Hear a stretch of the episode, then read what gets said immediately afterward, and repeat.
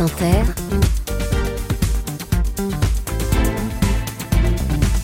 Et Le Léa, 7-10. ce... Oui, le 7-10. Léa, ce matin, vous recevez un philosophe. Bonjour Alain Finkielkraut. Bonjour Léa Salamé. Merci d'être avec nous ce matin. Si vous étiez un homme politique, une citation et un gros mot, vous seriez quoi? Alors, un homme politique, je serais Yitzhak Rabin. Une citation J'aime le jeu, l'amour, les livres, la ville et la campagne, enfin tout.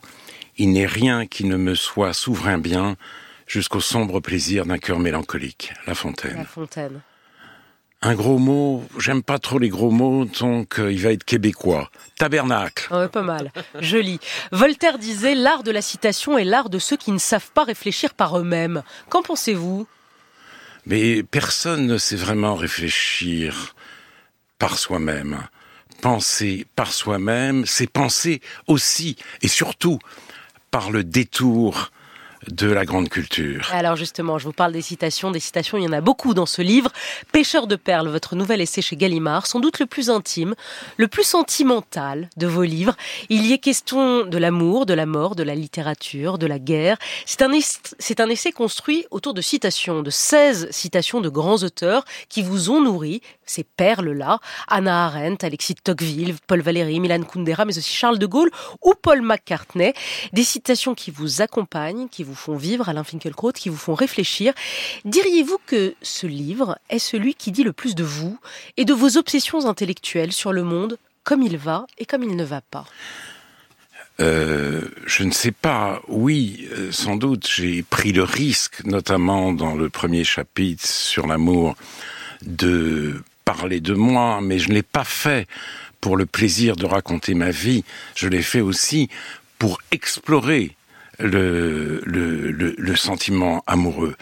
Et quant à mes obsessions, j'espère qu'elles ne sont pas purement subje- subjectives ce qui concerne les avatars de la civilité, la fragilité de l'humour, euh, l'angoisse de la mort, tout ça, je le partage avec d'autres. J'essaye, avec mes vagues moyens, d'atteindre une vérité objective. En tout cas, avec ce livre, vous dites j'essaye de dresser le bilan contrasté de mon séjour sur la Terre. Ce bilan contrasté, euh, c'est déjà l'heure des bilans? Comment? C'est déjà l'heure des bilans? Ben peut-être, hein. vous savez, je, je suis un peu âgé, alors peut-être ce livre est-il testamentaire. J'approche de l'âge, pas tout à fait quand même, où Philippe Roth a annoncé euh, son abdication. Peut-être que je vais annoncer la mienne, sauf que quand je l'annoncerai, tout le monde s'en foutra. Donc, euh, Non, non, non, donc tout ne- monde je ne dirai rien. pas. Commençons par l'amour. La surprise du livre commence effectivement par ce premier chapitre. Ce premier chapitre où vous racontez, on est loin de l'image ou de la caricature du, du Finkelkraut grand-papa ronchon, et on découvre le fou amoureux, l'amoureux fou. Euh, première citation du livre, Paul Valéry, le cœur consiste à dépendre. Et vous, vous racontez votre dépendance à une femme, à votre femme, la femme de votre vie, l'avocate Sylvie Topalov, et le moment où, au début de votre histoire, euh, à la fin des années 70, elle vous a Non, Un peu largué. plus tard, un peu plus tard. Ah, c'est dans les années 80. Elle vous a largué après une dispute anodine sur un film en sortant du cinéma. On est donc chez Woody Allen. Eh oui, oui, c'est vrai, c'est vrai. C'est-à-dire que nous nous sommes disputés sur euh, sur un film, sur la performance d'une actrice. Meryl Et- Streep, Oui, Meryl Streep dans Le choix de Sophie, elle était enthousiasmée par sa performance et moi j'ai dit oui, c'est très bien, mais étant donné que euh, la Pologne était avec d'autres pays euh, sous le joug soviétique, elle imitait certes à la perfection l'accent polonais, mais prendre une actrice polonaise, ça aurait pas été plus mal. Je pense. vous étiez woke déjà. Voilà, non, non, non. J'étais pas woke avant l'heure. Je ne, je ne mettais pas en cause l'appropriation l'appropri- l'appropriation culturelle. culturelle, mais je me disais, on peut venir en aide à ces artistes, même s'ils sont moins bankable. Mais ma querelle était bien exagérée et tout ça était dérisoire. Sauf, en effet, le lendemain matin, le ciel m'est tombé sur la tête. Nous étions en fait en 1984, je crois, et au petit déjeuner, elle m'annonce qu'elle me quitte.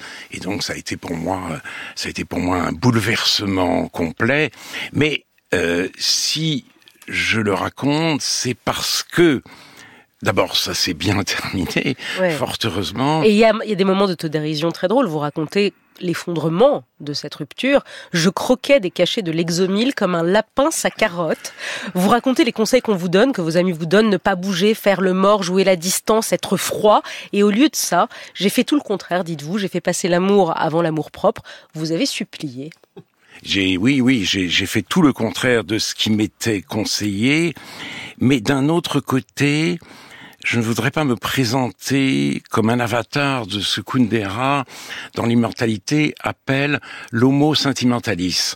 C'est l'être humain qui révère ses sentiments et son moi sensible, pour qui, en quelque sorte, l'amour de l'amour compte par-dessus tout. Je n'aime pas cette... Il y a un risque de voir l'amour de l'amour effacer le ou la destinataire de l'amour. Et moi, si je raconte cette histoire, c'est pour tenter d'explorer une dimension de l'amour négligée, notamment par les romantiques, qui est l'admiration. L'amour rend parfois aveugle, il peut rendre lucide, et l'admiration, si vous voulez, n'est pas à la merci de, de, de la lassitude. Et mm. c'est ça que j'ai voulu faire Et comment on fait pour éviter la lassitude au bout de 30 ans, de 40 ans? Vous, vous en parlez aussi dans le livre. Oui, je, je, je, ne sais pas. Pour moi, c'est un, c'est de l'ordre du miracle. Mais c'est un miracle que je dois justement à la surprise permanente que représente pour moi la, personne aimée. L'amour est indissociablement, est indissolublement spirituel et corporel. Aimer, même quand le désir se fait moins pressant, c'est respirer une peau, déposer un baiser sur des lèvres entrouvertes, caresser des formes, s'émerveiller de la grâce d'une épaule. Autre chapitre où vous vous livrez beaucoup, celui consacré à la mort. Vous parlez de votre peur de la mort et du vieillissement à l'aide de citations très belles. Paul Ricoeur qui disait « Je veux être vivant jusqu'à ma mort ». C'est ça votre grande angoisse, c'est de ne plus être vivant avant la mort. C'est la déréliction. Euh, l'athéisme n'est plus triomphaliste. Il y a un moment où on s'est dit, à l'aube des temps modernes, le règne de l'homme, allait remplacer le règne de Dieu. Les attributs de, de l'omniscience et l'omnipotence allaient revenir à l'homme. Ça, c'était l'athéisme triomphal. L'athéisme aujourd'hui est orphelin. Là où il y avait Dieu, il y a la mélancolie, disait autre citation Gershom Solem. Donc la peur de la mort est terrible parce que euh, pour l'athée, il n'y a pas de question. Le, le croyant sait qu'il croit, l'athée croit qu'il sait. Donc voilà, il n'y a pas, il y a, y a pas de vie après la mort. Vous êtes où vous? Moi, je suis un athée complet, mais j'ai constaté qu'une autre angoisse venait s'ajouter à, à l'angoisse de la fin de la vie. C'est la peur de la fin de vie, car la médecine a fait des progrès extraordinaires. Simplement, elle remplace tout, sauf le cerveau. Donc, elle fabrique, comme l'a dit une neurologue, euh, une neurologue, pardon, des nonagénaires déments. Et mon angoisse, c'est celle-là. C'est perdre la mémoire. Celle de la, de l'Alzheimer, de toutes les formes Vous de dites, on se crispe, on s'affole quand on oublie un nom, le nom d'une grande star de cinéma. Par exemple. bah oui. Oui, ça vous rend fou, en fait. à un âge, il m'arrive la nuit de me réveiller et de chercher des noms. Et des noms absurdes. un moment même, il y a un nom qui ne vous dira rien. Et même moi, c'était, c'était déjà très ancien quand j'étais jeune. Une actrice, une actrice qui jouait les soubrettes, qui s'appelait Pauline Carton. Ça dit plus rien à personne. Et moi, j'ai passé une partie de la nuit à chercher son nom. Vous voyez où j'en suis Mais parce qu'en effet, et non, ce qu'il y a de terrible, c'est que ça dure très longtemps. C'est une hébétude Alors, programmée. Justement, sur la fin de vie, oui. Non, mais sur la fin de vie, parce que c'est intéressant, vous parlez de Welbeck. Michel Welbeck a pris position sur la fin de vie, sur le débat sur la fin de vie, et il estime, il estime que l'euthanasie est un déclin de la civilisation.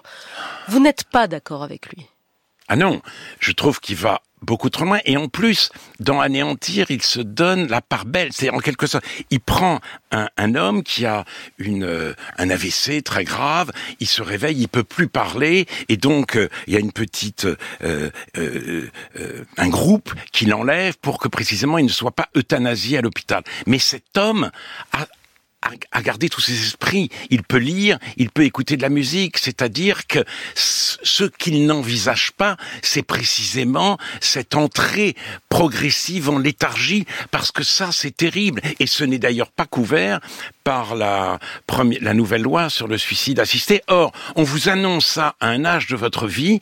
Voilà, vous allez voir un neurologue parce que vous vous rendez compte que ça ne va pas. On vous dit, ben oui, c'est l'Alzheimer, il y a rien à faire et ça peut durer des années et des années.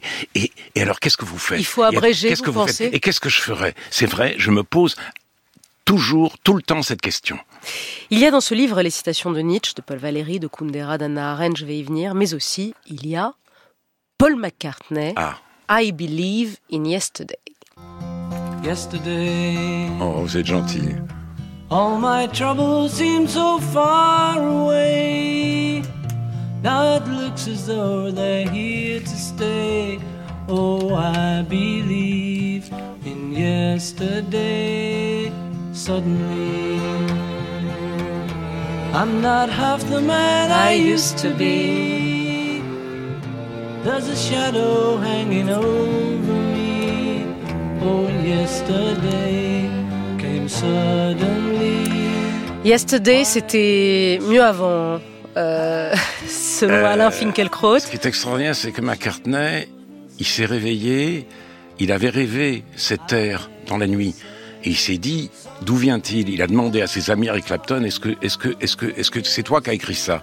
Et le, le- les, les premières paroles, c'était scrambled eggs. Et après, il a trouvé brouillé. Mais surtout, j'ai choisi cette citation parce que je voulais parler de la nostalgie. Eh oui. On me, Qui on me habite dit ce que je livre. suis un, il y a un liste, une liste assez conséquente de C'était mieux avant. On dit que je suis un scrogneux et j'ai lu récemment, sous la plume d'un grand structuraliste Gérard Genette, cette définition nostalgie, regret stérile d'un passé imaginaire. Hum, vous Je n'aimez trouve pas ça cette terrible. citation. La nostalgie, c'est vraiment une composante de l'être humain, puisque nous vivons dans l'irréversible. Et, je- et or, c'est comme si la nostalgie était frappée de discrédit, était devenue suspecte, comme si la nostalgie, c'était voilà, c'était euh, c'était grave. Il fallait il fallait s'inscrire dans le mouvement de l'histoire et ne jamais regarder derrière Et soi. en cela, vous Je pense l'assumez. qu'il faut et on- a le droit, on a même le devoir de regarder derrière soi. Et de dire, en tout cas c'est votre avis, que c'était mieux avant. Et là vous faites toute une liste de Oui. c'était mieux avant. Il est interdit d'interdire avait bien des défauts, mais c'était quand même mieux que la cancel culture. Le monde réel c'était mieux que l'écran total. Les paysages c'était mieux avant les éoliennes. Dire père et mère c'est mieux que dire papa ou maman. Les rêveries des promeneurs solitaires c'était mieux que la connexion permanente au lit. Être en deuil c'était plus humain que faire son deuil. Le club des cinq c'était mieux que le- c'était mieux avec le passé simple. Ennuyeux, c'était moins pénible que chiant. Et surtout, surtout, la pire des choses pour vous, c'est quoi? Sympa. Alors, le mot sympa, vous n'aimez pas. Ah, j'aurais pu dire aussi super. C'est-à-dire que c'est des mots qui sont des, des Attila, des mots qui détruisent tout autour de d'eux. Il y a captivant, rafraîchissant, adorable, euh, joli, etc. Enfin bref, euh, impressionnant, euh, merveilleux. Tout ça disparaît au profit de sympa. Vous offrez un livre, Retour à Florence de d'Henry James, et puis euh, la personne à qui vous l'a faire vous dit euh, en rendant les ah ouais c'était sympa. Comment Henry James pourrait-il être sympa? Sincèrement. Vous parlez de mai, de mai 68, du temps que vous étiez du côté des manifestants. Alain Finkielkraut, il fut ce temps-là. Il, sûr. exista euh, de la gauche, voire même de l'extrême gauche. Eh oui. Vous venez de là. Euh, Qu'est-ce qu'il reste de cet Alain Finkielkraut-là? Qu'est-ce qui reste de Ouais. 68 En- Chez moi? Chez vous, chez vous, chez vous Chez moi, euh, je sais pas. C'était, si vous voulez, c'était un moment mimétique, 68.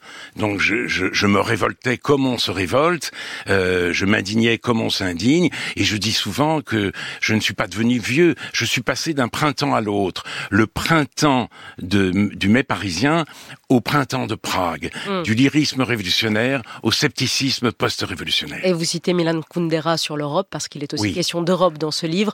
Européen, celui qui a la nostalgie de l'Europe. C'est très beau. Et ça veut dire quoi pour vous? C'est Ça veut dire quoi pour vous?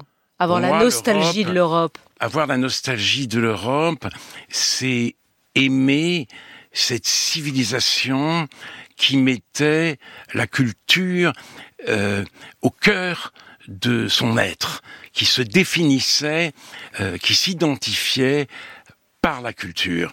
Or, comme le dit Kundera, la religion a cédé la place à la culture à l'aube des temps modernes, et maintenant, la culture cède la place. Elle cède la place notamment au tout culturel. Et d'ailleurs, on le voit même euh, aujourd'hui, vous avez un ministère de l'éducation nationale, de, de, la, jeunesse, des sports et, de des Jeux olympiques. C'est-à-dire, vous mettez sous le même toit la culture de, de l'âme et les jeux du cirque.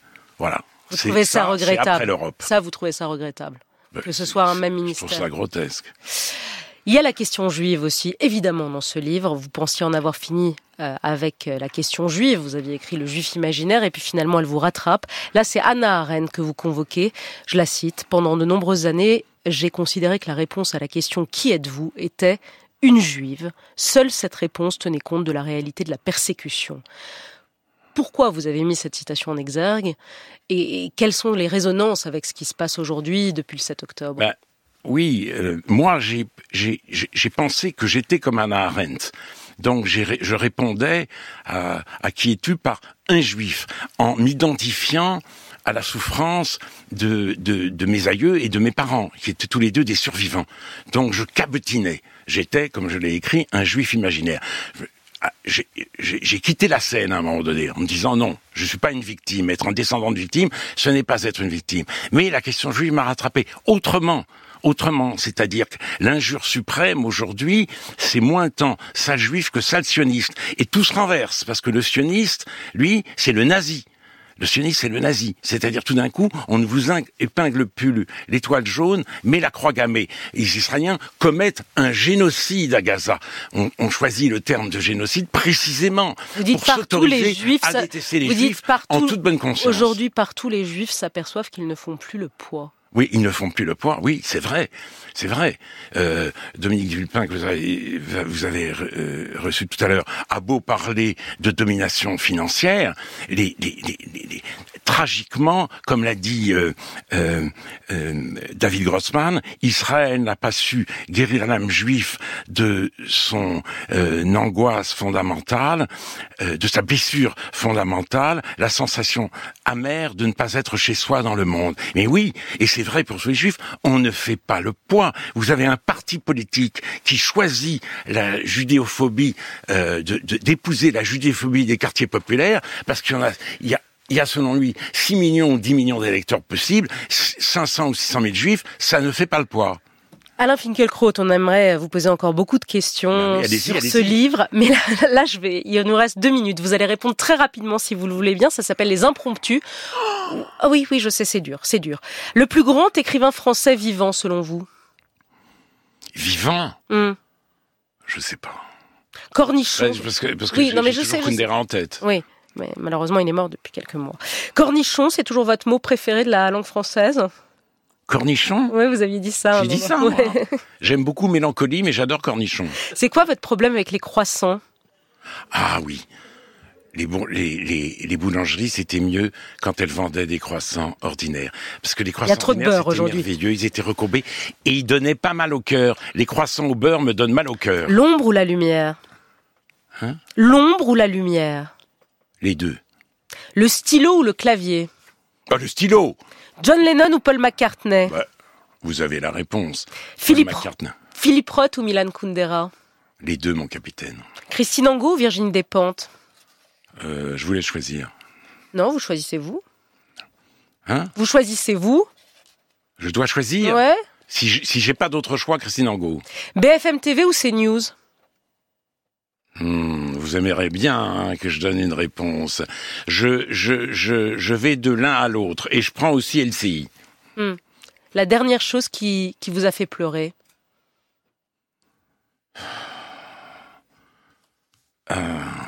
Ce qui m'a fait pleurer, c'était euh, les images au Kotel de certain nombre de réservistes israéliens qui, euh, qui étaient démobilisés. Parce qu'ils n'avaient pas des têtes de guerriers, parce qu'ils n'avaient pas des têtes de religieux fanatiques, parce que c'était c'était leur humanité qui m'a beaucoup frappé. Pêcheur de perles, Alain Finkielkraut de l'Académie française, c'est chez Gallimard. C'est un livre émouvant, sentimental. Euh, ce que vos détestations de l'époque agacent sauteront quelques pages pour lire de très belles lignes donc sur l'amour et la mort, sur l'Europe, sur la beauté du monde. Il y a aussi, il y en a pour le wokisme, il y en a sur les femmes, le féminisme, tout ça. On vous retrouve aussi sur les humoristes également, d'Inter parfois. Mais il y, a, il, il, y a, il y a plein d'autres choses dans ce livre-là. Et merci d'avoir été là. Merci beaucoup, Léa Salamé. Très belle journée.